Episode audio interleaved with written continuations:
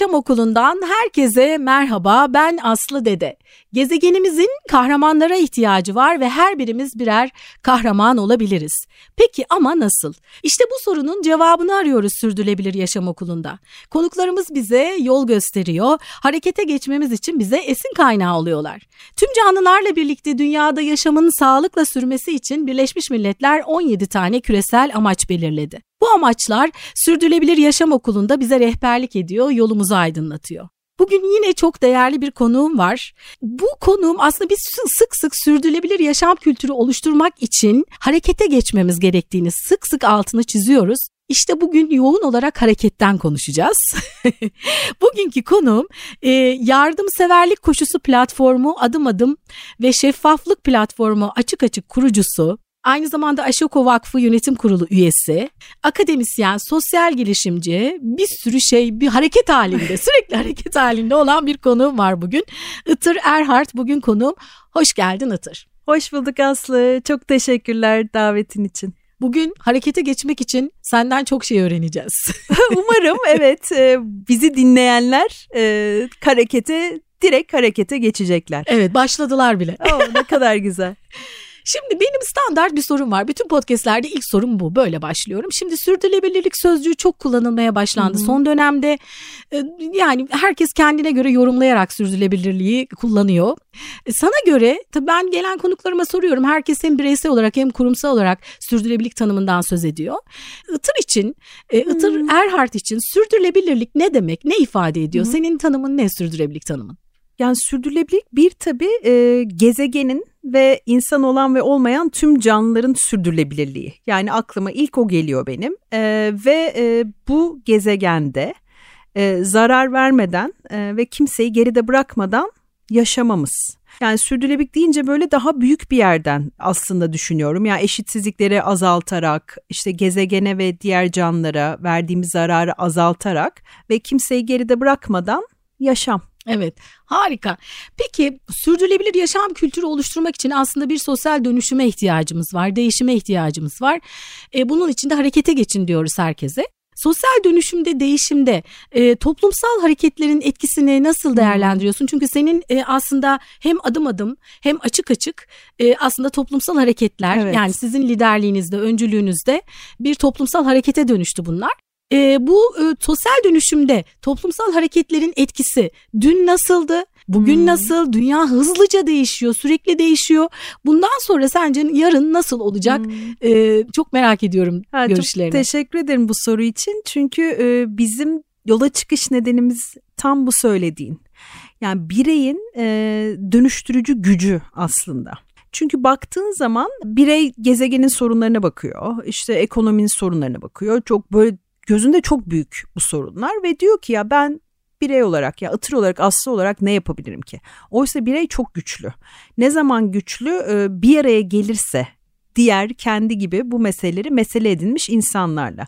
Bizim de adım adımı kurma amacımız buydu. Yani bireyin toplumsal ve ekolojik sorunları sahiplenip çözümün parçası olması, harekete geçmesi. Ya yani bunun için de ilk ne gerekiyor? Değiştirebileceğine ikna olması e, ve umut barındırması. Çünkü sen eğer ya ben ne yaparsam yapayım her şey çok kötü yani benim de bunun daha iyi gitmesi üzerinde hiçbir rolüm olamaz diye düşünüyorsan harekete geçmezsin. Ama e, eğer yapabileceğin bir şey var diye ikna olursan harekete geçersin ve diğer insanları da harekete geçirirsin. Biz tam e, böyle bir yerden kurguladık adım adıma. Yani umut vermek, umut var ama umut aktif olarak var. Yani sen anca harekete geçersen o daha eşit, daha adil, daha yeşil bir dünya neyse o ona ulaşabiliriz.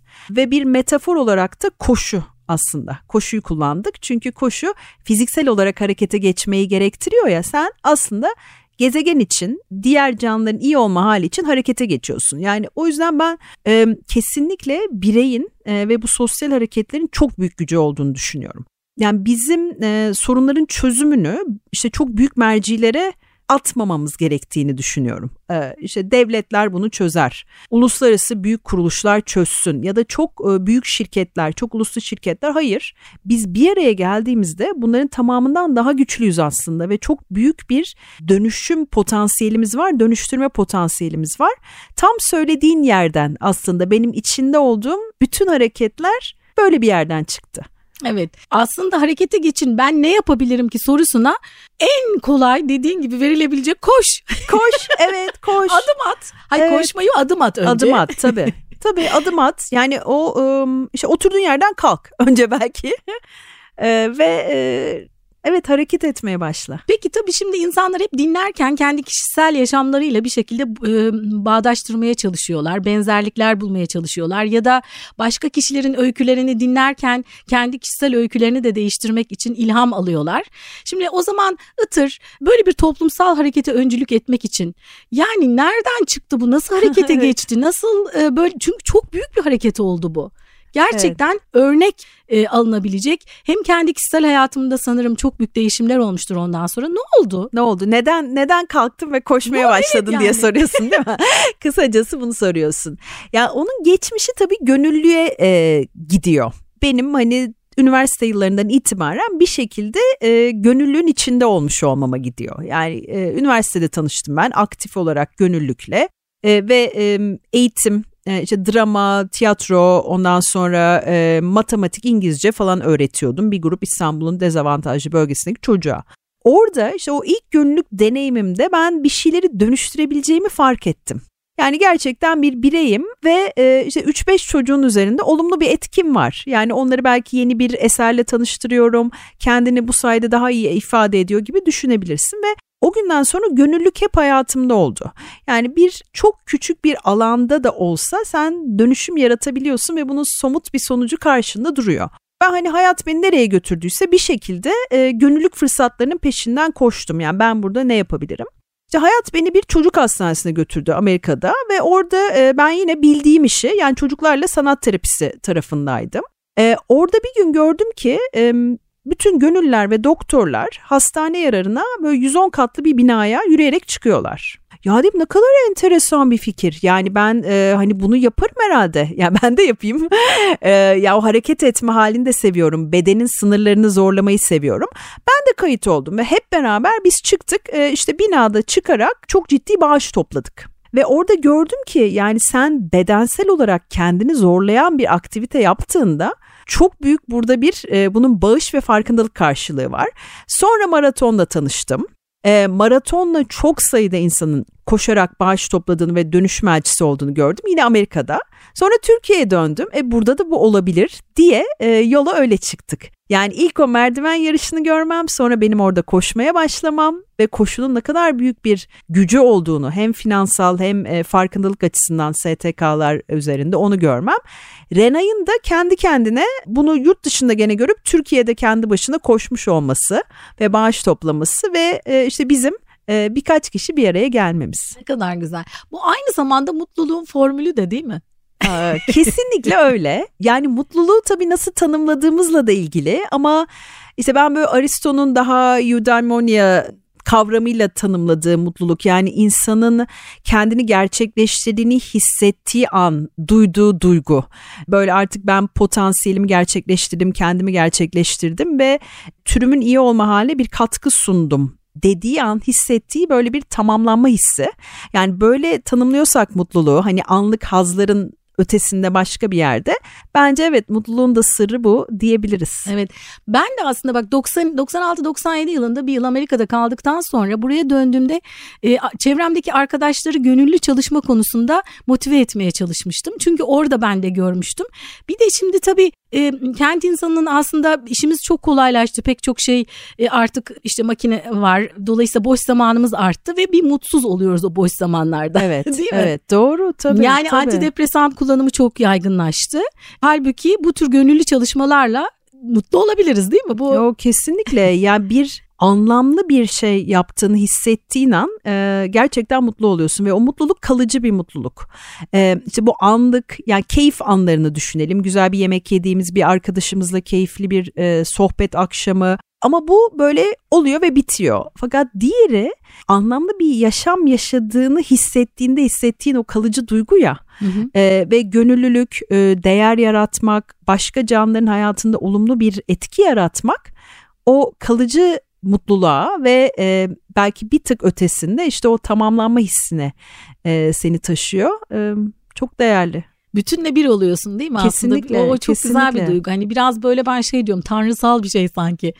değil Aa, mi? Kesinlikle katılıyorum. Yani o evet ya ben bunun için buradaymışım ve e, bunu yapıyorum. E, işte hayatım anlamlı. Ben de iyi hissediyorum ve bu iyi olma halde yayıyorum E, hissi aslında çocukluktan itibaren hani belki o orta yaş döneminde biraz uzaklaşıyoruz ama çocukken ve daha ileri yaşlarda temel şey şu bir işe yaramak. Ben tabii, ne işe yarıyorum? Tabii, Hep tabii, sorumuz tabii, o yani tabii, değil mi? Tabii.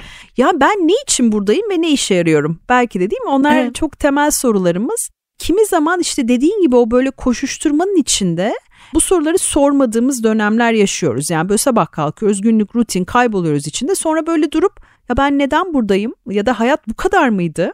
Ee, dediğiniz noktada bunun bir ötesine geçmeyi istiyoruz tekrar. Ne güzel bugün şimdi bizi dinleyenlere de buradan esin kaynağı alacağız. Umarız çok... olur evet çok çok güzel olur. evet peki e, bu sonra bir sosyal girişime dönüştü. Evet. E, sana göre sosyal girişim ne ya da sosyal girişimci kim?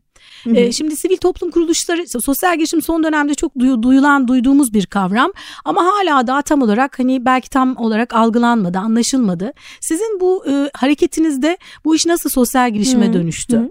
Yani sosyal girişim evet senin de söylediğin gibi sosyal girişimciler arasında bile e, sosyal girişimin ne olduğuna dair bir takım farklı görüşler var. Ama hani ıtır olarak bana soruyorsan ve benim temsil ettiğim e, işte Ashoka gibi hani kurumlar nasıl bakıyor öyle sorarsan bir e, sosyal ya da ekolojik fayda üretmek amacıyla kurulmuş. Yani kuruluş amacı bu olan girişimler. Yani geleneksel girişimlerden farkı ne? Çünkü kuruluş amacı bu. E, yani kar maksimizasyonu amaç bu da yan etki değil. Kuruluş amacı gerçekten bir sosyal ya da ekolojik sorunu tespit edip bunu çözmek için kurulmuş olması. Bir sivil toplum kuruluşundan farkı ne? Bunun bir sürdürülebilir gelir modeli var. Yani bir ürün ya da hizmet üretiyor ve satıyor.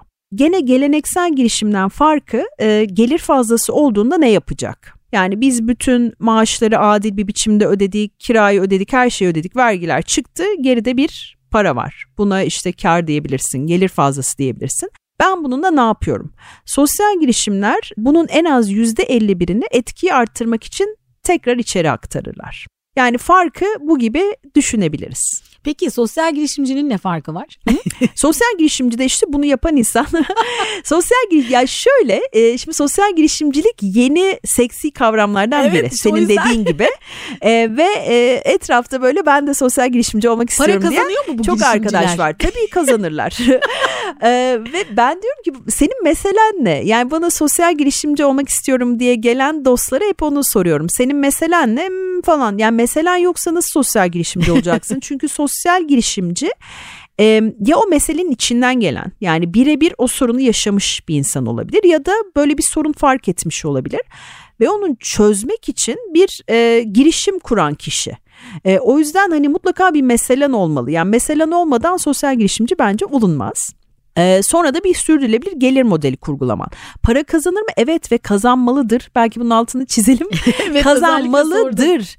yani sosyal girişimci gönüllü değildir. Böyle hani a iyi insan e, falan değildir. Yani o bir e, girişimcidir e, ve melek e, değildir yani. Ha, melek değildir. Hiçbirimizin böyle bir iddiası olamaz ama bir sosyal ya da ekolojik sorunu çözmeyi amaçlamış bir girişimcidir bu. Sistem dönüşümünü amaçlamış bir girişimcidir. Tabii para kazanacak. İlk gün para kazanır mı? Hayır ama hiçbir girişimci yani birinci günden yatırım alıp işte büyük karlar elde edemez yani sosyal girişimci de aynı şekilde. Kurulurken bir sermaye ihtiyacı olabilir, bir kaynak yaratmaya ihtiyacı olabilir. Belki eşinden dostundan alacak, belki melek yatırımcı bulacak. Ama günün sonunda o da sürdürülebilir olmayı isteyecek ve buradan kendine adil bir maaş da ödemelidir ve e, yaşamını idame ettirebilmelidir ki etkisini katlasın. Yani sosyal girişimci geçim sıkıntısı yaşıyorsa e nasıl sosyal etkiyi artıracak? E, ama burada da dediğin gibi işte biraz yani net olmayan bir yer var. E, sosyal girişimcilerin içinde bile ya ben bu işten para kazanmayayım diyorum ki neden? Yani başka bir işten para kazandığın zaman e, tam zamanlı demek buraya odaklanamıyorsun. Yani ideal dünyada sen bütün enerjini, heyecanını bu işe aktar ki etkin daha büyük olsun. O kadar güzel anlattın ki. ya umarım evet biraz e, karışık ve yeni dediğin gibi o yüzden hani oturması bence zaman alacak. Çok güzel harikaydı. E, toplumsal hareketler ve sosyal girişimler için ya da sürdürülebilirlik için, sürdürülebilir yaşam kültürü oluşturmak için aslında sizin iki tane önemli öneriniz var ki bunu e, oluşturduğunuz iki toplumsal hareketle de aslında bu iki mesajı verdiniz. Çok da güzel. Diyorsunuz ki adım adım ilerleyin ve açık açık Evet aynen. İlerleyin. evet. Şimdi bu ikisinden e, de başlayarak hani ama bir üçüncü öneriniz olsa onu da merak ediyorum hmm, ben tamam. acaba ne olurdu? Tamam yani önce tabii umudu kaybetmeyin. Bence ilk bunu söyleyebilirim. Yani hepsinden önce umudu kaybetme ama o umut da işte biraz önce söylediğim gibi aktif bir umut olmalı. Yani ben gelecek çok daha iyi olacak oturduğum yerden izleyeyim değil. Geleceğin çok daha iyi olması için senin de bunun bir yerinde olman gerekiyor. Yani aktif umudu hiçbir zaman kaybetmemek oradan çıkabilirim. E, o umudu kaybetmedikten sonra yani umut var dediğin noktada da ben bunun neresinde olabilirim diye sorup e, sonra da sana en uygun aksiyonla başlayarak harekete geçmek. Ee, ve e, mutlaka bir iş yapacağız. İşte bu bir gönüllülük olabilir, sosyal girişim olabilir, bir sürdürülebilirlik projesinin bir yerinde olmak olabilir e, bu işin de şeffaf ve hesap verebilir olması. Yani benim oraya koyacağım emeğin, heyecanın, paranın nereye gittiğini e, biliyor olmam ve etkisini ölçebiliyor olmam. Yani açık açık da bu aslında şeffaflık ve hesap verebilirlik kültürünü oluşturmak ve bizim de e, aksiyona geçen bireyler olarak bunları talep etmemiz. Yani sosyal girişimlerden de sivil toplum kuruluşlarından da ileride belki kamudan da işte futbol kulüplerinden de yani o şeffaflığı ve hesap verebilirliği e, talep etmek. O zaman üçüncü ne olurdu? Adım adım açık açık. Adım adım açık açık. kaçık kaçık diyoruz Rena'yla da. Aa, güzelmiş Evet kaçık kaçı bekliyoruz. Yani şöyle e, açık açık sivil toplum kuruluşları var. Açık açık sosyal girişimler. Şimdi belki işte açık açık e, futbol kulüpleri, açık açık özel okullar gibi hani hangi sektörü açık açık e, hesap vermeye davet edeceğiz. Yani oradan çoklanabilir diye düşünüyorum. Evet kaçık kaçık güzel ama. Kaçık kaçık evet bence de onu düşünüyoruz. Şimdi, e, bir önceki e, podcast'te e, gelen girişimci konuğuma dedim ki yani siz biraz delilik var sizde herhalde dedim. Evet. Sonra da toparlamak istedim arkasından. E, ay tabii ki yani çok akıllıca bir iş giriştiğiniz iş ama dedim azıcık bir evet. deli cesareti bir yani bir akılın olmadığı bir yer olmuyor. Devreden çıktığı bir durum bir kaçıklık olması lazım değil Kesin. mi? Kesin yani şöyle çünkü sosyal girişimci e, sistemleri dönüştürmeyi amaçlar ya mesela bizim örnekte biz yola çıktığımızda işte dedik ki Türkiye'de e, bağışçılık kültürünü dönüştüreceğiz ve insanlara bunu koşarak yaptıracağız falan. Ya böyle bayağı deli misin diye bakıyorlar yani. Hani kimse koşmaz. Yani biz o kadar e, bayağı uzun bir süre saha çalışması yaptık bu iş için. Ve aldığımız cevap şuydu yani kimse koşmaz bağış toplamaz burada hani sen deli misin yani. Ondan sonra dedi ki tamam doğru yani şu anda kimse koşmuyor bağış toplamıyor ama biz bunu dönüştüreceğiz zaten. Yani o yüzden evet. işte o dönüştürme isteği ve sistem dönüm deliliktir. yani aynı şekilde işte hiç kimse şeffaf hesap verebilir değil. E biliyoruz zaten bunu dönüştürmek istiyoruz. Sen delisin o zaman. Yani o yüzden bu hatta bizim aramızda hep espridir yani Ashoka Fellow'ların hepsi hani birbirimize bakıp yani o deli o benden daha deli. Hani sen daha da deli falan diye. Ee, biraz deli olmak gerekiyor. Biraz da şey tabii e, kışkırtıcı bu evet, şeyin. Uygar'ın, Uygar'ın dediği gibi kışkırtıcı olmak evet. o çok güzel evet. Evet gerçekten. o laf çok iyi. Uygar'la yeni kışkırtıcı bir işimiz geliyor. Oturduk böyle geçen gün. Ha yine kışkırtacağız bir takım insanları diye öyle. Hakikaten ama yani şimdi hem, hem hareket halinde olacaksın ama bir yandan da kışkırtacaksın evet, hareketi evet. çoğaltmak için. Aynen öyle aynen aynen. Peki şimdi şeffaflık deyince bireysel olarak ve kurumsal olarak hmm. şeffaflığın da bir sınırı var mıdır? Hmm. Varsa nedir? Ya bence şeffaflığın sınırı yok. Yani radikal şeffaflık dediğimiz bir kavram var. Orada da kurum olalım diyelim. Mesela maaşlarının tamamını açıklamaya kadar giden e, radikal şeffaflık skarasında oraya kadar gidebiliyorsun. Yani sen bütün gelirini giderini işte neye ne kadar harcadığını falan politikalı belgelerin en sonunda artık bütün maaşlarını açtığın böyle radikal bir şeffaflık var. E, ama oraya giden yolda yani bu kademe kademe hani ben maaş politikamı açtım. İşte giriş seviyesiyle en tepe e, çalışanım arasındaki e, çarpı kaç maaş veriyorum bunu açıkladım gibi olabilir. E, bence kurumlar açısından sınırı yok. Ancak çok özel şirket sırlarıdır. E, onların korunması gerekiyordur. Bu işte Coca-Cola'nın formülüdür falan yani. Ama e, finansallar konusunda bence e, sonuna kadar e, şeffaf olunabilir. E, birey konusunda o ayrı tabii. Özel hayatın dokunulmazlığı ve korunması. Hani orada özel hayatımızı koruyabiliriz. Evet orada biraz daha e, evet şey. evet orada o kadar hesap verebilirlik yükümlülüğümüz bence yok. Yani Hı-hı. bireylerden bağış alıyorsak ya da halka açık bir şirketsek bence sonuna kadar e, şeffaf olmamız gerekir. Ama bireyin öyle bir e, sorumlu olduğunu düşünmüyorum. evet. Peki şimdi e, bu Birleşmiş Milletler tabi bu arada sen toplumsal cinsiyet üzerine de çalışıyorsun. Evet. evet. E, spor sosyolojisi üzerine evet, çalışıyorsun. Evet, evet. Yani aslında ben şöyle bir baktığım zaman Birleşmiş Milletler Sürdürülebilir Kalkınma Amaçlarının 17 tane maddesinin bir yerlerine hep bir yerlerden dokunuyor evet, yaptığın evet, şeyler. Evet, Şimdi evet. ben şeyi merak ediyorum. E, bireysel ve toplumsal olarak bizi e, harekete ve değişime davet ediyor Sürdürülebilir Kalkınma Amaçları. 17 amaç ve yapılan çalışmalar hakkında sen ne düşünüyorsun? Hmm. Ya bu işte büyük resimde yani kimseyi geride bırakmamak ve zarar vermemek aslında 17 amacın toplandığı yani üst bence e, motto onlar. Ya hepsi e, ya herkesin dahil olduğu daha eşit daha kapsayıcı bir e, sistem yaratmaya ya da gezegene diğer canlılara verdiğimiz zararı azaltmaya yönelik ya. Ve ne yaparsak yapalım en azından birine değiyoruz. Yaptığımız işlerin çoğunda birden fazlasına değiyoruz. Yani biz işte e, toplumsal cinsiyet eşitliği üzerine bir iş yapıyorsun ama bu yaptığın belki adil ücretlendirme politikası yani insanlık onuruna yarışır işe de e, değiyor ya da iklim kriziyle ilgili yaptığın bir çaba bir yandan e, denizlerdeki yaşamı olumlu yönde etkiliyor gibi düşün ve e, ne olursa olsun hepsi 17'ye değiyor bana sorarsan gene e, çünkü bunu tek başına yapamıyoruz.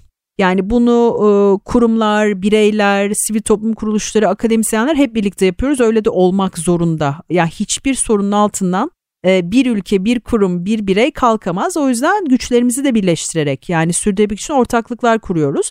Bence yaptığımız her şeyin, her adımın bir e, yol göstericisi gibi düşünebiliriz. Yani bu amaçlar ve altındaki işte onlarca amacı e, bence hani çok güzel kılavuz. Özellikle son dönemde de kurumlar da bu konuya epey Kesinlikle. yöneldi. Çok da iyi oldu. Yani öyle, pandeminin öyle, evet. belki olumlu bir tarafı diye hep ben buna bakıyorum. Pandemiden Doğru. çünkü sonra bu tür Doğru. projeler yükselişe geçti. Gerçekten de şöyle bir baktığım zaman Birleşmiş Milletler o belirlediği 17 tane madde ve alt maddeleri tamamen bir şey böyle çözüm şeysi evet, haritası evet, yani yol evet, haritası. Bence de öyle. Yani bu hani mesela Ütopya anlatırken ben onlara geliyorum işte Platon'un devletidir falan, prenstir onları anlatıp sonra bu da aslında bizim kurduğumuz ütopya. Yani bunların hepsini gerçekleştirebilirsek ideal bir dünya düzeni kuracağız Gerçekten e, güzel. diye düşünüyorum. Çok güzel. Ne kadar güzel söyledin. E, o yüzden nereden başlasak diye soranlar için de Hani bak bakalım oku bunları buradan evet. bir başlangıç noktası bulacaksın. Bulursun ve e, yani seni en rahatsız edenden başla bir de diyorum ben. Yani hmm. onu 17 tanesine bakıyorsun. Yani kimimiz mesela sudaki yaşamın zarar görmesinden çok etkileniyor. İşte kimimiz iklim krizi, kimimiz toplumsal cinsiyet eşitliği, kimimiz e, sağlık. Yani seni en rahatsız eden hangisi? E, oradan başla odur yani doğru olan odur. Seni en rahatsız edenden başlayıp onun çözümünün parçası olmak. Evet du- duygularımıza e, döneceğiz değil mi? Evet. Peki duygular şimdi davranışlara geçelim. Hmm.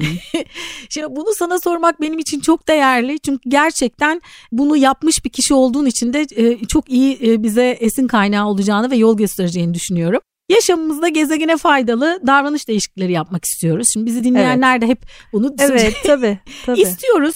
Ama yeni davranışları edinmek için nasıl bir yol izleyeceğimizi bilmiyoruz. Hmm. Çünkü alışkanlıklar geliştirmişiz. Tabii. Bir adım atmak istiyoruz. E peki hangi adımları nasıl atalım da biz davranış değişikliği yapalım hmm. da gezegene daha faydalı e, bir yaşam kuralım? Evet daha az zarar verelim. Belki değil mi? Daha e, verdiğimiz zararı azaltalım ve iyi de hissedelim. Gezegen de hissetsin.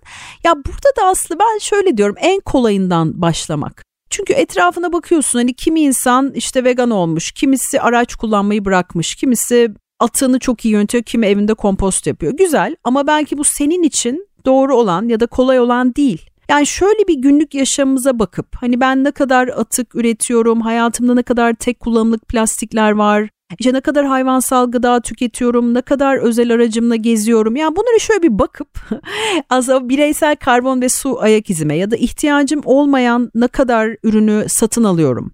E, satın aldıklarımın nereden geldiğine bakıyor muyum? Yani bu ürün üretilirken hani insana ya da diğer canlılara bir zarar verildi mi? Bunu soruyor muyum? Böyle yavaş yavaş bir o farkındalık yani ben ne yapıyorum günlük hayatımda? Atığımı ne kadar yönetiyorum, çöpümü ayırıyor muyum? Ondan sonra en kolayından başlayarak dönüştürmek. Yani bir satın alma davranışından önce hani ihtiyacım var mı diye sormak çok basit bir adım. Yani buna ihtiyacım var mı yoksa almamak. Kaynağında atığımı ayrıştırmak. Yani çok basit bir adım gene. İşte camlar, plastikler, kağıtlar e, ve organik çöpüm ayrılacak. Ha biraz daha ileri götürmek istiyorum. Belki küçük bir bokashi kompost kovası aldım e, gibi. Yani çok küçük ve kolay adımlardan. Çünkü gözümüzde çok büyüyebiliyor. Yani nasıl olacak işte? Şimdi ben bütün yaşamımı dönüştüreceğim? E, gezegene daha az zarar vermek. Yok sen en kolayından başla yavaş yavaş yavaş yavaş e, zaten hani senin normalin o olacak. Yani atı ayrıştırmak artık e, normal davranışın olacak. Evet e, yani böyle bir gün kalkacağım da ben e, o gün hemen her şey değişecek Mümkün gibi bir şey yok. Mümkün değil. Aslında hep ben şey 21 gün kuralına e, hep hatırlatıyorum hmm. e, sık sık. Hani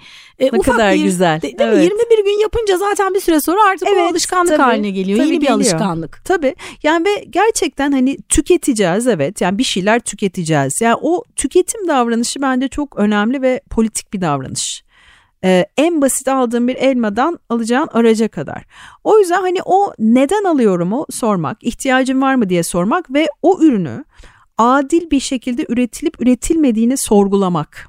Yani benim aldığım ürün işte gezegene zararlı kimyasallar kullandı mı? Burada bir çocuk işçi çalıştırıldı mı? Yani birden hepsini öğrenmem mümkün değil ama en azından bu soruları sorarak satın alma davranışını şekillendirmeye başlamak bile bence çok değerli. Ama şimdi bu e, bu dönemin bizim dönemimizin gençleri aslında zaten böyleler. Evet, Hatta şey evet, bile yapıyorlarmış. Evet. İş görüşmesine gittikleri zaman e, evet. e, bizimle ilgili bir şey soracak mısınız diye kurum sorduğu zaman sürdürülebilirlik konusunda işte hangi çalışmaları yapıyorsunuz?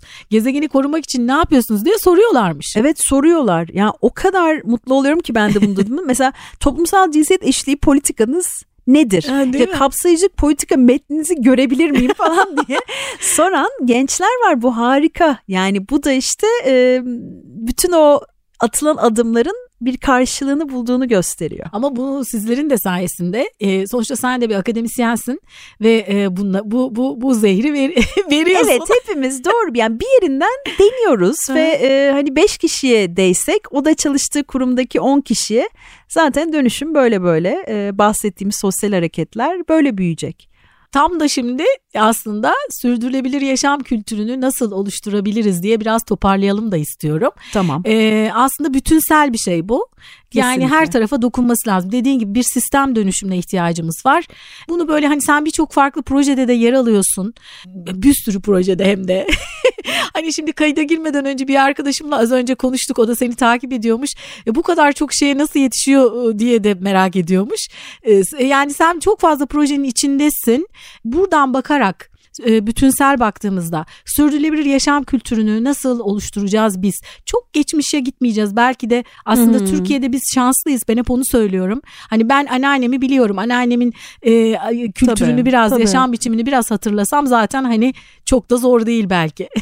Tabii yani paylaşım ekonomisi çok kritik biliyorsun. Yani o bende ne varsa onu paylaşmak. Ee, bu benim hani maddi imkanlarım olur, bilgi birikimim, deneyimim, heyecanım neyse bunu paylaşmak, yaymak. Bence bu çok önemli. İşte o zaman da onu da kimseyi geride bırakmamak için paylaşmak. Yani mümkün olduğu kadar herkesin daha eşit şartlarda yaşayacağı bir dünya için bende ne varsa bunu paylaşmaya önce açık olmak ve doğru şekilde etkisi en yüksek şekilde e, paylaşılmasının yollarını araştırmak, bulmak ve yaygınlaştırmak. E, ve yani kendime dönüp önce bireysel olarak ne yapabilirimle başlayıp sonra evet doğru oldu dediğimi de yine yaygınlaştırmak. Yani onu kendimde tutmamak e, bence çok önemli. Deneyimlemiş olduğum şey. Evet deneyimlemiş olduğum ve işe yaradığını düşündüğüm ne varsa. Yani bu benim e, işte artık e, plastik kullanmamam da olabilir e, bir e, sosyal girişim kurup e, ondan sonra farklı bir ekonomik model kurgulamam da olabilir. Neyse o onu paylaşmak yaygınlaştırmak çünkü sistem dönüşümü e, bence böyle olacak. O günlük davranışlardan e, başlamak diye düşünüyorum. Yani sen bu heyecanı nasıl canlı tutuyorsun diye sorarsan da işte o paylaşmak çok iyi geliyor bana. Çünkü ben de çok besleniyorum. Şimdi ben buraya geldim, senden çok şey öğrendim. E, bunu anlatacağım. Yani böyle böyle e, çok besleniyorum. Bir de tabii işin içinde bir yerlerinde hep sanat oluyor. Sanattan çok besleniyorum. Yani mutlaka yaptığım her işte biraz böyle eğlence, oyun ve sanat e, olsun istiyorum. Çünkü sanatın da e, bütün bu hikayeleri anlatmada müthiş bir gücü var. Bir yerinden hani o sanatla hikayeyi anlatmanın da çok değerli olduğunu düşünüyorum. Sanırım böyle. O gerçekten değerli. Ben de pandeminin daha ilk döneminde bu çok sevdiğim arkadaşım Banu Kanıbelli'nin burada adını bir kez daha Aa, geçireyim. Evet, evet. Ee, bir şarkı e, işte Atlas ve işte diğer evet. genç arkadaşlarla birlikte e, Fridays for Futures ekip Türkiye ekibiyle e, bir şarkı hazırlamış. Ben onu böyle 2020'nin Mart ayındaydı. E, geldi önüme o gün sürekli böyle herhalde bir 30-40 defa falan dinledim ve şunu düşündüm. Yani gerçekten biz bazen saatlerce konuşuruz, anlatırız, atölyeler yaparız vesaire ama böyle 3-4 dakikalık bir şarkı nasıl evet. insanı e, müzik ne kadar etkiliyor değil çok, mi? Çok çok. Gerçekten hani sanatın öyle bir gücü var. O yüzden e, hani hep böyle bir işin içinde hani sanatlı ifadesini bulması için de yolları araştırmak e, önemli diye düşünüyorum. Peki o zaman e, arkadaşım Nuray'ın sorusunu da bir daha tekrar altını çizerek tamam. tamam. iletmek istiyorum. Itır bu kadar çok şey nasıl yetişiyor? Nasıl yetişiyor? yani nasıl yetişemiyor ve yetişiyor. Ya evet yaşam enerjim yüksek diyebilirim evet ama bunun da kaynağı e, sanırım işte o en başında konuştuğumuz yani o mutlu olma iyi hissetme hali. Çünkü eğer e, içinde anlam bulduğun bir yaşam yaşıyorsan ben kendimi bu açıdan çok şanslı görüyorum. O zaman işte yaşam enerjin çok yüksek. Ve ben e, bütün bunları yaparken de pek yorulmuyorum. Çünkü bunu hani paylaştıkça işte bu heyecanı, deneyimi, etkiyi neyse e, o benim enerjimi daha da yükseltiyor. Ee, ve öyle gidebildiği kadar hani böyle devam ediyor ama şunu söyleyebilirim belki hani yani yediğime içtiğime uykuma sporuma dikkat ediyorum. Yani o, onlardan ödün vermeden e, hani uykudan feragat etmeden e, ve e, hani mümkün olduğu kadar e, iyi beslenmeye ve hareket etmeye de çalışarak Hani o enerjiyi yüksek tutmaya çalışıyorum. E, e, koşuyorsun zaten. Koşuyorum evet evet. yani evet a, aksine insanlar diyor ki işte sabah kalktın koştun yorulmadın falan tam tersi yani güne sporla başladığında tabii enerjin e, çok daha yüksek gün içinde o enerjiyi çok yüksekte tutma ihtimalin artıyor. E, biz geçtiğimiz haftalarda da bir toplantıda karşılaşmıştık. Biz çıktıktan sonra sen epey bir yolun vardı yani. Evet Uzunca evet bir çok, yürüyecek, çok, yürüyeceğim çok, dedin. Çok, evet, ben evet. şaşırdım nasıl evet. yürüyecek o kadar yolu diye. Sonra dedim ki niye şaşırıyorsun? Itır Erhard bu tabii ki yürüyecek. Koşuyorum yürüyorum. Evet bir de yani ben araba kullanmayı bıraktım bayağı bir süre önce. Ee, o da hem e, işte bireysel olarak hem de gezegene e, daha az zarar vermek için diyelim ve çok da iyi geldi. Yani hem e, daha çok yürüyorum hem işte ağırlıklı toplu taşıma kullanıyorum e, hem gezegene iyi geldi bana da iyi geldi. Yani o trafikteki stresim de düşmüş oldu. Onun yerine de e, hani yürümüş oluyorum. Evet. Biz de aslında sürdürülebilir yaşam okulunda gezegene iyi bak iyi yaşa diyoruz. Aslında gezegene iyi gelen şeyleri yaptığın zaman zaten sana, sana da iyi geliyor tabii oluyor. kesinlikle kesinlikle. Ee, peki aslında şimdi bu yine hep böyle ne güzel aktı sohbetimiz. Hep bir sonra soracağım sormayı planladığım sorulara bağlandık. Şimdi her yere yürüyorsun. Konuklarıma ben şunu da soruyorum. Yine esinlendirici olması açısından. Sürdürülebilir yaşam için değiştirdiğin yaşam alışkanlıkları var mı diye soracağım. Hı hı. Yani ıtır e, baştan itibaren böyle miydi? Ee, ya da hani bilinçlendikçe bazı şeyleri değiştirdi mi? Mesela işte yürümeden bahsettik belki beslenmeye geçebiliriz. Belki tabii, farklı şeyler tabii, önerilerin tabii. olur. Tabii yani mesela satın alma davranışlarım yıllar içinde tabii dönüştü. Yani ilk arabayı söyleyebiliriz. Evet arabayı bıraktım bir 12 sene oluyor. Ya araç kullanmayı bıraktım. Ağırlıklı toplu taşımayla bir yerden bir yere gidiyorum. Aralarda yürüyorum. Ee, satın alma davranışımı dönüştüren çok sevgili dostum Bego Demir oldu. Yani Bego benim çok yakın arkadaşım ve e, onun işte bu işçi hakları mücadelesi sırasında ben tekstilin verdiği büyük zararları e, öğrendim. Hiç farkında değildim açıkçası. Yani bundan 10-15 sene önceye kadar yani bu kadar e, fazla insana ve doğaya zarar verdiğinin farkında değildim. E, ve e, işte o, o noktada satın aldığım ürünlerin nerede kimin tarafından neyin pahasına üretildiğini sorgulamaya başladım ve tabii hem orada satın almayı düşürdüm hem de neyi alıyorum niye alıyorumu sorarak çok daha az ve mümkün olduğu kadar işte adil ekolojik üretilmiş ürünleri alarak daha sonra tabii Good for Trust kuruldu. İşte oradaki adil üreticilerden e, satın alarak onları destekleyerek. Bu bir e, yeme alışkanlığı ya bu, bu çok bireysel bir yolculuk ama ben bir gün e, şunun farkına vardım. Yani hayvanlar arasında bir hiyerarşi kurduğumuzun yani evdeki kedime köpeğime bakışımla hani onu bir çocuğum evladım gibi algılayıp işte bir diğerini yemek olarak görmek nasıl oluyor?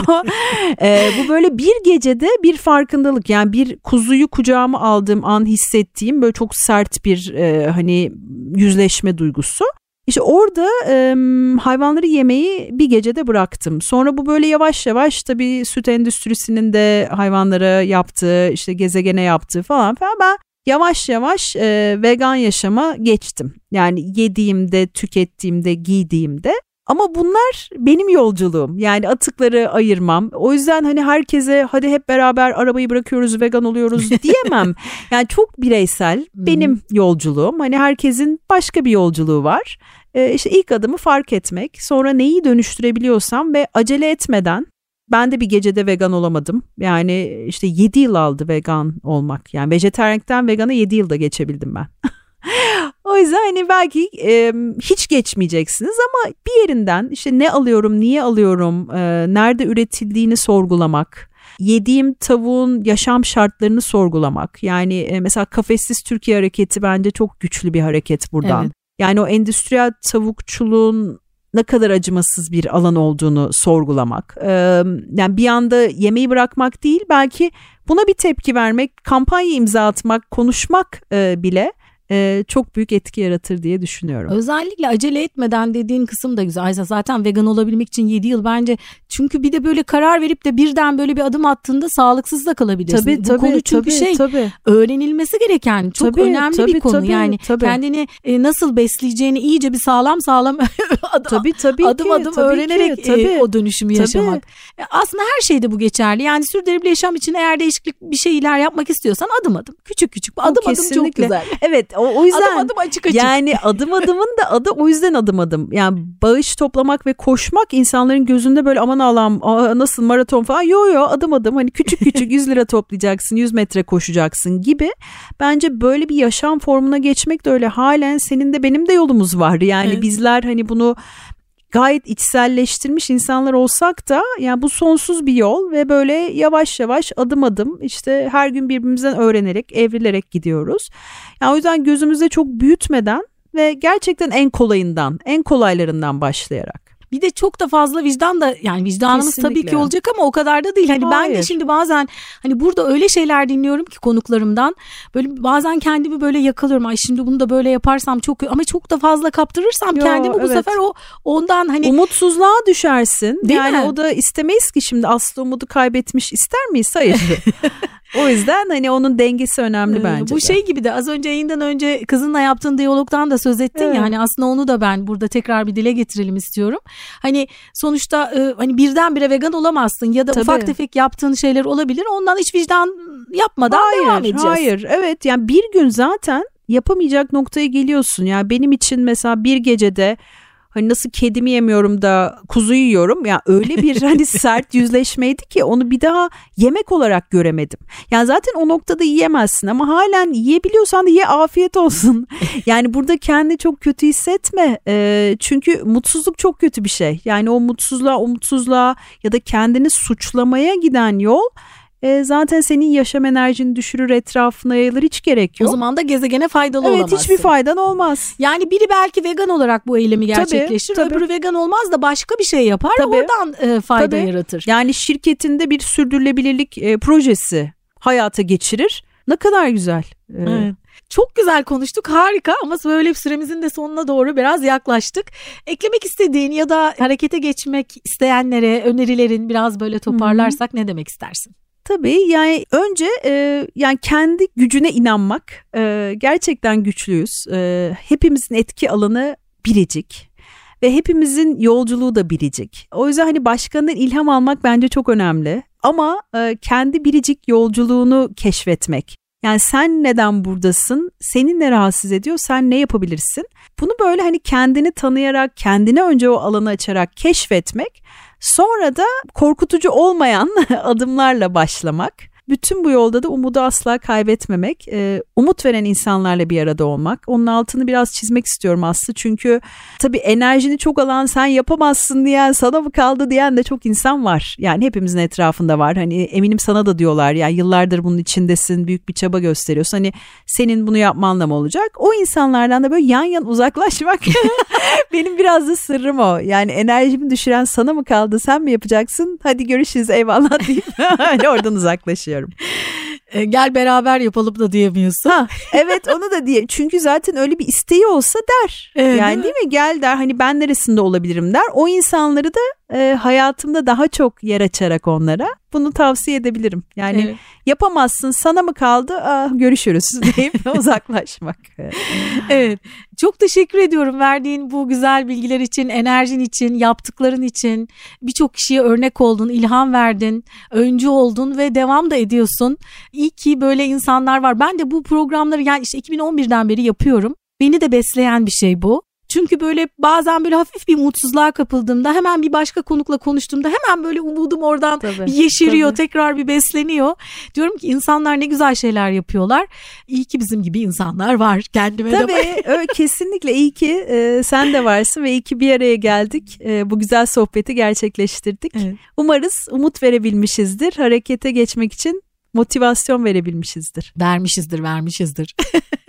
çok teşekkürler. Ben çok teşekkür ederim. Bir bölümün daha sonuna geldik. Bugün akademisyen sosyal girişimci Itır Erhart e, konuğum oldu. E, bize nasıl ulaşabilirsiniz? Sosyal medyadan Sürdürülebilir Yaşam Okulu yazarak ya da sürdürülebiliryaşamokulu.com adresinden bize ulaşmanız mümkün. Ben Aslı Dede bir sonraki bölümde buluşmak üzere demeden önce başta ne söylemiştik? Tüm canlılarla birlikte dünyada yaşamın sağlıkla sürmesi için gezegenimizin kahramanlara ihtiyacı var ve o kahraman sen olabilirsin. Harekete geç.